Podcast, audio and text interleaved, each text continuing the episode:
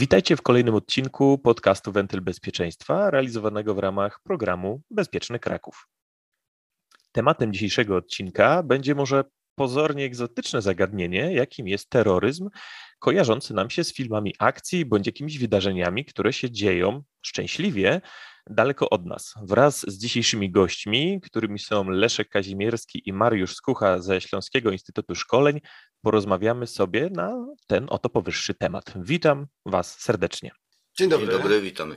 Chciałbym, żebyśmy zaczęli sobie na samym początku od, nie wiem, czy można tak powiedzieć, takiego książkowego, czy może mniej książkowego wytłumaczenia, czym tak naprawdę jest terroryzm. Jakbyście, jakbyście mogli to przedstawić? Czym się to charakteryzuje? Jak można skategoryzować taką formę działań terrorystycznych? No, terroryzm jest bardzo szerokim pojęciem. Można, jeżeli byśmy się chcieli jakoś tak pokusić tutaj o określenie tego w najprostszy, naj, naj taki najbardziej ścisły, można powiedzieć, mhm. sposób, no to terroryści to są ci ludzie, którzy stosują terror. No, może to jest pewien rodzaj tautologii, ale mhm. o co tutaj chodzi? Chodzi o to, żeby zastraszać innych ludzi, i mm, poprzez działanie takie zastraszające osiągać swoje cele. Takiego terrorysty celem będzie na przykład zastraszyć ludzi, których wziął jako zakładników, po to, żeby nie chciało im się z nim walczyć. To jest też zastraszanie reszty społeczeństwa, żeby bali się na przykład wychodzić z domu, po to, żeby wpływali w jakiś sposób na swoje władze, żeby podejmowane były takie decyzje,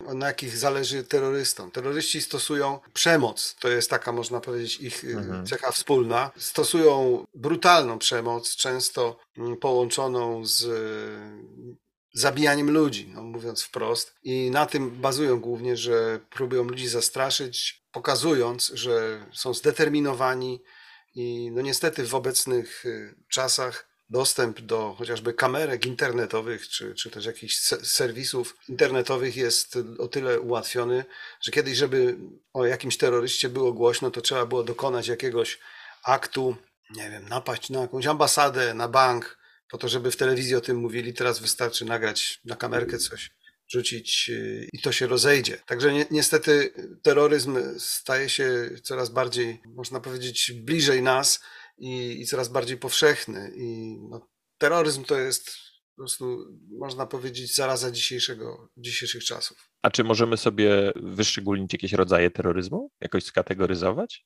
No bo wiadomo, że dzisiaj, tak jak sam tutaj no, mówisz, że te czasy są inne, jakiego rodzaju terroryzm może nas dotknąć bezpośrednio? Wiem, mieszkamy sobie w Polsce, e, tak jak mówię, no, no, dla mnie w moim odczuciu terroryzm jest taką trochę, trochę egzotyką szczęśliwie, tak jak powiedziałem na początku, prawda? No bo u nas bezpośrednich zamachów na, na ulicach czy je, jakichś takich aktów terroryzmu na szczęście nie widzimy. No u naszych sąsiadów zdarzały się. No i też zarazem, czy to jest coś takiego, co w, w Polsce może nam jakoś zagrażać. Jak to z Waszego punktu widzenia e, jest? No, takie mamy przeświadczenie, a mo może zdziwię tutaj e, naszych słuchaczy, ale akurat już w Polsce w okresie międzywojennym w, okresie, w roku 1925 w Wilnie był taki atak właśnie terrorystyczny, to znaczy nie atak nie tyle terrorystyczny, co zjawisko związane z tak zwanym aktywnym zabójcą, aktywnym szczelcem.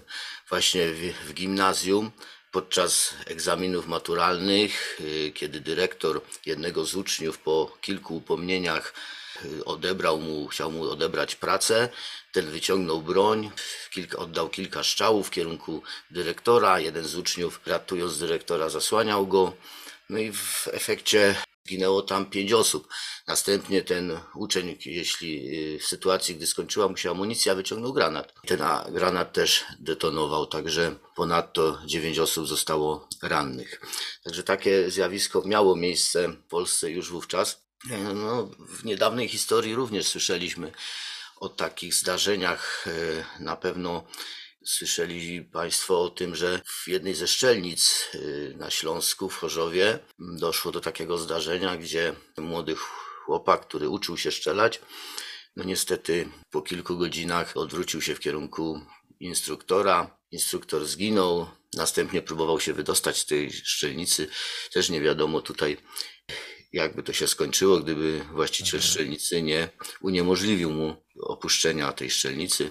Mhm no ten podczas interwencji policyjnej poddał się ten, ten chłopak. Mhm, ale tu mamy, to, to mówimy o takich przypadkach no w sumie e, jednostkowych, tak, gdzie mamy do czynienia powiedzmy z jakąś osobą, która no, ma tam jakieś problemy i tak dalej, a i jakiegoś ujścia szuka, prawda, w, tak, w takiej formie przemocy i tak załatwia jakoś sprawy. Natomiast czy w Polsce jest jakaś w ogóle skala takiego zagrożenia terrorystycznego, takiego globalnego, że możemy się spodziewać jakiegoś ataku z, od jakiejś grupy, nie wiem, czy to na podłożu jakimś religijnym, czy na podłożu jakimś e, politycznym? Czy my w ogóle w Polsce mamy jakąś taką skalę, która to określa? I jeżeli tak, to czy to jest jakiś poziom, na którym my się obecnie znajdujemy? Jak to wygląda? większej skali no nie, nie znamy. Natomiast no, słyszeliśmy o, o chociażby politycznych zabójstwach, tak? Więc tutaj też jednostkowe takie sytuacje miały miejsca. Mhm. To, to na pewno wszyscy wiemy. W Łodzi chociażby. Chociażby w Łodzi. Natomiast rzeczywiście tutaj nie mamy jakichś grup w chwili obecnej mniejszościowych czy religijnych, które by w jakiś sposób próbowały swoje cele osiągnąć, mhm, osiągać w ten mhm. sposób. Szczęśliwie nie mamy, oczywiście. Nie mamy wiele, wiele tutaj powiedzmy osób też z zewnątrz, z zagranicy. Może w jakiś sposób jest to też wytłumaczeniem. No niestety mhm. dzisiejszy świat do najbezpieczniejszych nie należy i to, że w tej chwili do tej pory było u nas spokojnie, czy w miarę spokojnie, to nie świadczy, że to się nie może zmienić w każdej chwili. No, Polska jest członkiem Unii Europejskiej, jest członkiem NATO, bierze udział w różnych misjach zagranicznych. Wobec tego teoretycznie takie zagrożenie jest y, jak najbardziej możliwe. Oby nigdy do niego nie doszło, ale myślę, że wszyscy słyszeli o czymś takim jak chociażby stopnie alarmowe. Są cztery takie, jest alfa, bravo, mhm. charlie i delta. W zależności od y, stopnia zagrożenia tego terrorystycznego są ogłaszane te, te stopnie alarmowe i, i to pozwala też służbom przede wszystkim, no, też i zwykłym obywatelom jakoś y, uważać na na różne sytuacje, w których się znajdujemy, tak żeby przede wszystkim nie, nie doprowadzać do zbędnego ryzyka i nie narażać siebie i innych na ewentualny jakiś atak. No bo to, co zresztą już powiedzieliśmy, oczywiście, tak jak wspomniałem na samym początku, terroryzm jest bardzo szerokim pojęciem. Mhm. Żeby mówić tutaj o, o, o jakimś terroryzmie związanym z z poglądami politycznymi, z poglądami religijnymi. No, toczy się obecnie wojna przecież y, za naszą no granicą. Tego typu sytuacje mogą się niestety nasilać. Coś, co nas może w jakiś sposób takich, można powiedzieć, przeciętnych ludzi dotknąć, no to możemy sobie wyobrazić nawet taką sytuację bardzo prozaiczną, że na przykład jesteśmy na stacji benzynowej, tankujemy paliwo, nagle dochodzi na tej stacji do napadu rabunkowego. Mhm. Rabusie, którzy wtargnęli na tę stację, uzbrojeni, zamaskowani, nie mieli w planach dokonywania żadnego aktu o charakterze terrorystycznym. Dokonali tylko rabunku pieniędzy. No i z tymi pieniędzmi, jak załóżmy, że wychodzą z tej stacji benzynowej, akurat z ich perspektywy pech chciał, że na, to, na tę samą stację podjechał patrol policji. No i w tym momencie wycofujący się ci rabusie chcąc jakoś y, podbić stawkę, mogą wziąć na przykład zakładników i w tym momencie zwykły napad rabunkowy przeradza się w sytuację o charakterze terrorystycznym. Mhm. Że tu rzeczywiście może się zdarzyć nam kilka takich sytuacji. Z tego, co naj, najwięcej w tej chwili można zaobserwować, nawet no, całkiem niedawno, przecież to przedwczoraj się wydarzyło, w Rosji, w miejscowości Iżewsk miał miejsce taki akt terrorystyczny w jednej ze szkół, podczas y, którego mm -hmm, zginęło, mm -hmm. jeżeli się nie mylę, to chyba 17 osób, 20 ponad zostało rannych. Więc mogą być to kilka takich sytuacji. Pierwsze to już wspomniana przeze mnie sytuacja zakładnicza, kiedy ktoś bierze zakładników po to, żeby móc coś sobie wynegocjować, spróbować, ugrać coś. Mm -hmm. No tak, to są już takie scenariusze, które faktycznie w, w, życiu takim codziennym one się nam mogą wydarzyć. To, że wojna równa się terroryzm, no to, to również też już y, y, y, powiedzieliście. No i jest to teraz bardzo blisko nas, więc myślę, że to jest taki dość mocny punkt i też wiem, że wiele osób w tym czasie czując się zagrożonym z racji tego konfliktu, który jest bardzo blisko, a postanowiło gdzieś doszkolić się w kwestii właśnie wybrania się na strzelnicę, bo y, po, podobno obserwuje się teraz taki, taki dość mocny trend, że ludzie chcieliby się zapoznać choćby z taką kwestią obsługi broni palnej, ale tutaj też się rodzi takie pytanie, które myślę, że w, w mediach ostatnio, czy też już przez lata się tam przewija, czy obywatel powinien mieć możliwość posiadania broni palnej, a, a jeżeli nie, to co my jako, jako y, zwykli obywatele możemy w ogóle zrobić, żeby y, podnieść swoje bezpieczeństwo, swoje i swojego otoczenia? Myślę, że najważniejsze jest to, żeby bardziej powszechne było wyszkolenie w tym zakresie, czy to począwszy od y, może wzorem dawnych lat przysposobienia obronnego w szkołach, w szkołach średnich. Jak Bo tego teraz nie ma, prawda, w ogóle zupełnie. Tak, żeby jak najwięcej ludzi potrafiło tą mm, bronią posługiwać się, że w razie konieczności tej ostatecznej mobilizacji mogliby po prostu podjąć służbę i bronić ojczyzny. Czy posiadać w domu to już jest sprawa otwarta. Nie mamy takich tradycji w Polsce, prawda, żeby ta broń była tak bardzo powszechną. Natomiast na pewno wyszkolenie powszechne, czym więcej ludzi przejdzie takie wyszkolenie wojskowe, czy też e, przejdzie szkolenia, jak się zachować w różnych sytuacjach takich e, związanych z terroryzmem, związanych z zagrożeniem, jak się zachować w sytuacji, gdy no, będzie, znajdzie się w miejscu, gdzie jakiś atak terrorystyczny jest przeprowadzany, jak zrobić, jak reagować, więc to, to jak najbardziej, czym więcej ludzi będzie wiedziało, jak się zachować, tym, tym lepiej. Natomiast ja uważam, że rzeczywiście tutaj myślę jest bardziej powszechna u nas ta opinia, że szkolenie jak najbardziej tak, a czy większy dostęp. Y, osobiście uważam, że więcej powiedzmy być może funkcjonariuszy mogłoby tą broń mieć powszechnie przy sobie. U nas dosyć jest taki model, że w większości w, różne, w różnych służbach y, ta broń raczej jest w jednostkach Mało osób, którzy potrafią się nią posługiwać, na co dzień mają ją przy sobie. No, w takiej sytuacji, gdy mhm. chociażby napotkaliby tego terrorystę, no, mogli, mogą tutaj w jakiś sposób reagować.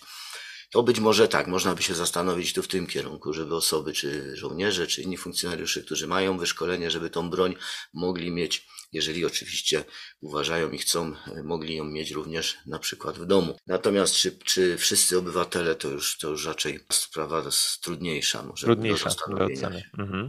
No, no, ja wiem, że wy się takimi szkoleniami zajmujecie i takie szkolenia e, przeprowadzacie, do czego sobie jeszcze e, za chwileczkę wrócimy, ale chciałbym, żebyśmy też powrócili do tego przykładowego napadu na stację, o którym, o którym powiedzieliście. Co zrobić w takiej sytuacji, jeżeli moglibyśmy naszemu słuchaczowi dać radę jakąś, prawda? Prawda? No, znalazł się w takiej sytuacji, że dzieje się jakieś takie zdarzenie, jest jakiś napad, ktoś tam, nie wiem, wyciągnął broń, nóż, e, kogoś próbuje, prawda, tam gdzieś jakoś szantażować, czy to jest jakaś kradzież większa, mniejsza, co my jako taki przeciętny obywatel, obserwator, jeżeli się znaleźliśmy w takiej sytuacji, co my powinniśmy w ogóle zrobić?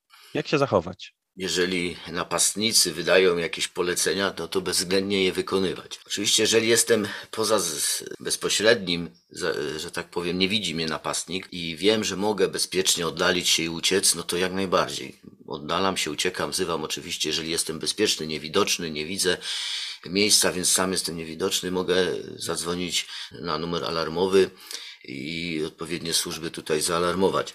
Natomiast w każdej innej sytuacji po prostu uciekam z pola rażenia, że tak powiem, z tych niebezpiecznych miejsc. Najczęściej, najlepiej po prostu jest położyć się, schować, no a najczęściej w takich sytuacjach napastnicy będą y, wydawać polecenia, więc, więc bezwzględnie podporządkować się. Zazwyczaj to jest element zaskoczenia po stronie napastników i tutaj no, musimy myśleć tylko o tym, jak możemy zwiększyć swoje szanse na przetrwanie, więc mhm. najlepiej położyć się, położyć ręce na głowie, tak żeby nie patrzeć na pewno w kierunku napastników, terrorystów, no bo to może u nich wzbudzić podejrzenie, że chcemy ich zapamiętać, że, że chcemy w jakiś sposób ich być może zaatakować.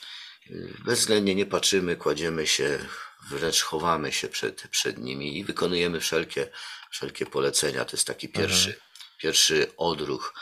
Kiedy słyszymy szczały, to nie biegniemy, co się stało, tylko raczej się chowamy gdzieś tam blisko ziemi za jakieś przeszkody, które, które no, przynajmniej jesteśmy niewidoczni albo schowani przed ewentualnymi tam możliwymi błąkającymi się kulami. To przejdźmy może teraz bezpośrednio do, do, do, szkoleń wspomnianych. Jak, jak wyglądają takie szkolenia, które wy przeprowadzacie i jakie są też odczucia i, i, wasze wrażenia po takim szkoleniu? Co, co, co mówią ludzie i czy to są te rzeczy, które im pokazujecie, one są dla nich szokujące?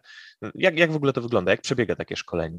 No, szkolenie zwykle składa się z dwóch takich, można powiedzieć, zasadniczych części.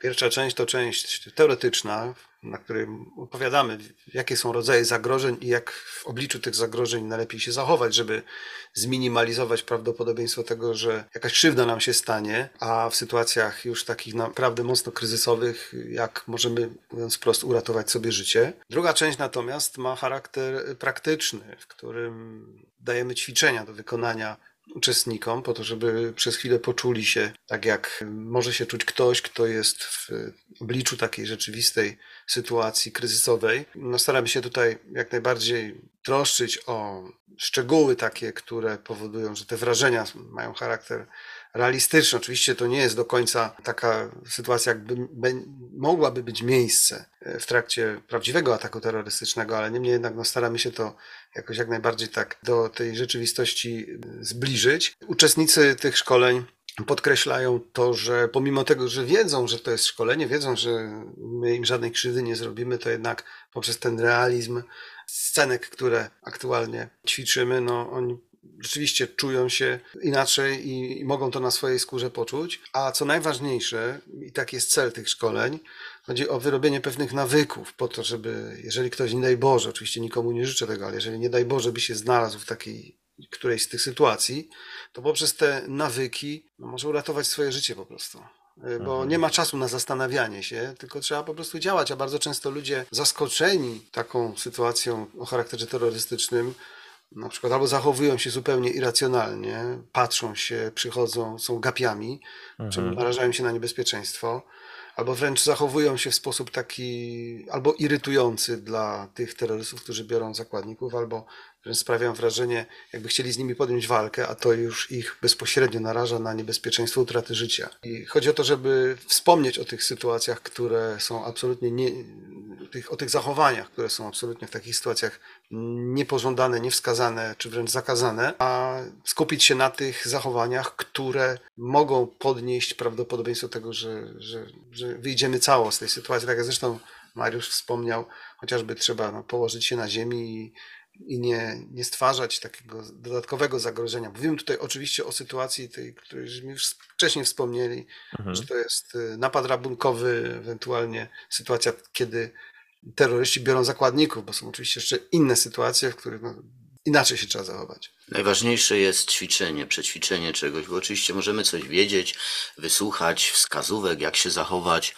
Natomiast yy, najgorszym jest właśnie zaskoczenie, i reakcja na nową sytuację, którą nigdy żeśmy nie przećwiczyli. No trudno tutaj ćwiczyć ileś razy być napadniętym, prawda? Więc, więc mhm. Zanim ten pierwszy raz staniemy w obliczu takiego jakiejś agresji, bo to może być agresja ze strony drugiej człowieka, o takiej sytuacji też ćwiczymy, powiedzmy, agresywnego klienta tak zwanego, a więc ktoś, kto nie kontroluje swojego zachowania i może swoją agresję słowną zmienić na atak, czy w kierunku właśnie osoby, jakiegoś urzędnika, pracownika, czy też e, w kierunku innych osób, jak się zachować właśnie również w takich sytuacjach. Więc y, jeżeli coś przećwiczymy, to później bardziej to pamiętamy. Jeżeli rzeczywiście jest element stresu, musimy podjąć decyzję. No i też staramy się troszkę zaskakiwać z naszymi scenariuszami właśnie uczestników szkolenia. To oczywiście na początku są to sytuacje prostsze, gdzie wręcz instruujemy, pokazujemy, jak się mają zachować. Następnie ćwiczymy to w, w sytuacji, gdzie no, jesteśmy tymi aktorami, tymi złymi agresorami, terrorystami. Mhm. No i później łączymy te scenariusze tak, żeby rzeczywiście mogli zobaczyć, jak reagują w sytuacji, kiedy stoją właśnie oko w oko z agresorem, z zagrożeniem. No i wtedy, wtedy rzeczywiście widać, jak osoby no, często są zaskakiwane i najgorszą reakcją jest właśnie paraliż czyli nic nie robię. Nie wiem, jak się zachować, nie wiem, co zrobić, nie ćwiczyłem takiej sytuacji. No i wtedy te osoby, które chociażby w tym przykładzie ataku jakiegoś terrorysty czy, czy napastnika z bronią dokonującego rabunku, kiedy po prostu staną mu na drodze, nie będą w stanie ani położyć się, zareagować, mhm. uciec, no narażą się na atak na pewno na, i mogą stać się, i najczęściej te osoby właśnie stają się pierwszym celem napastników. W tych sytuacjach również, gdzie mamy do czynienia z aktywnymi zabójcami, podobnie. Brak reakcji jest rzeczą najgorszą. paraliż powoduje to, że jesteśmy narażeni. Uczymy też, jak zachować się mają inne osoby, które na przykład są świadkami agresji, y, chociażby agresji ze strony takiego osoby zburzonej emocjonalnie, być może pod, względem pod wpływem alkoholu czy innych środków, Mhm. bo jednak zauważamy, że łatwiej jest y, reagować nam, kiedy nie jesteśmy bezpośrednio celem takiego zagrożenia, agresji czy ataku, że łatwiej nam y, i możemy pomóc takiej osobie, będąc świadkiem takiego zdarzenia. Więc Mhm. tutaj Tak. y, najważniejsze jest jednak to, to praktyczne przećwiczenie tych sytuacji, tak żeby zapamiętać, jak się zachować. Mhm. A gdzie takie, gdzie takie szkolenia się odbywają? W jakich miejscach najczęściej przeprowadzacie właśnie tego rodzaju, rodzaju ćwiczenia? W różnych miejscach, w zależności od y, tego, kto, kto jest zainteresowany odbiorem, ale najczęściej mm, z tego, co do tej pory mm, można powiedzieć na podstawie naszego dotychczasowego doświadczenia, to są to różnego rodzaju instytucje, urzędy, które na przykład też y, są związane z jakimiś obiektami, które potencjalnie mogą być y, bardziej prawdopodobne, że, że, że mogą paść celem chociażby ataku terrorystycznego, ale też, tak jak już tu Mariusz wspomniał, mm, w czasie tych naszych y, szkoleń mówimy o takich sytuacjach, od których się to w ogóle może zacząć, każda sytuacja y, terrorystyczna, czyli od agresywnego klienta, bo może się zdarzyć, że taki agresywny mm, klient przyjdzie i on przychodząc do urzędu załatwić sprawę nie chciał zostać terrorystą, ale na skutek y, okoliczności, w których się znalazł, które często sam stworzył, no, nagle emocjonalnie staje się terrorystą.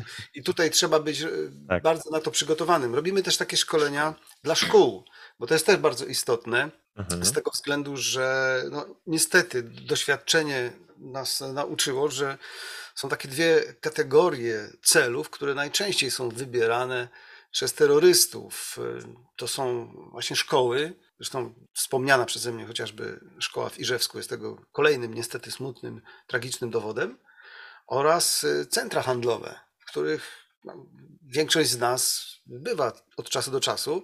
Mhm. Generalnie wszelkiego rodzaju miejsca, gdzie się ludzie gromadzą w jakiejś większej liczbie, chociażby transport publiczny też jest takim miejscem, w którym może dojść do różnego rodzaju y, zamachów, sytuacji o charakterze terrorystycznym. Dobrym przykładem właśnie takich szkoleń praktycznych są szkolenia obecnie prowadzone w ramach programu Bezpieczny Kraków dla Urzędu Miasta Krakowa, gdzie y, uczestnicy mają właśnie możliwość zarówno nabyć wiedzę, y, posłuchać, jak się zachować. y, Przedstawiamy im przykłady, no bo też dobrze uczyć się na tym, co już się stało. No nie zmienimy. Były wydarzenia, nie wrócimy już czasu, ludzie zginęli, ale na, analizując właśnie te przypadki można wyciągnąć wnioski, jak się zachować, jak y, zmniejszyć liczbę ofiar. Na podstawie właśnie analiz zdarzeń terrorystycznych z historii buduje się procedurę i sposób zachowania. No, w ramach tych szkoleń właśnie zarówno wspominamy, czy, czy przy, przykłady dajemy z historii, jak również prowadzimy praktyczne zajęcia i ćwiczenia, y, sy, symulacje po prostu tych zdarzeń. Czyli tak no, podsumowując trochę naszą już rozmowę na koniec, myślę, że zgodzicie się panowie, że takim e, stwierdzeniem prawidłowym będzie, że należy po prostu niektóre rzeczy przeżyć w kontrolowanych warunkach, żeby później w sytuacji takiej bezpośredniego zagrożenia życia wiedzieć, co zrobić. Bo brak reakcji jest najgorszą z opcji. Tak, myślę. Tak, Właśnie to może być puentą Tak, jak Mhm. rozmowy. Przeżyć w kontrolowanych warunkach. Lepiej bym tego Bardzo nie mi się ujął. podoba Tak, to, to to stwierdzenie. Bardzo, bardzo trafne określenie, które opisuje bardzo dobrze. Chyba włączymy je do szkoleń. Tak, Bardzo Bardzo- proszę. Dziękuję. To, to tym optymistycznym akcentem pozwolę sobie zakończyć na dzisiaj naszą rozmowę. Naszymi gośćmi byli Leszek Kazimierski i Mariusz Skucha ze Śląskiego Instytutu Szkoleń. Bardzo Wam dziękuję za rozmowę. Dziękuję. Dziękuję. Thank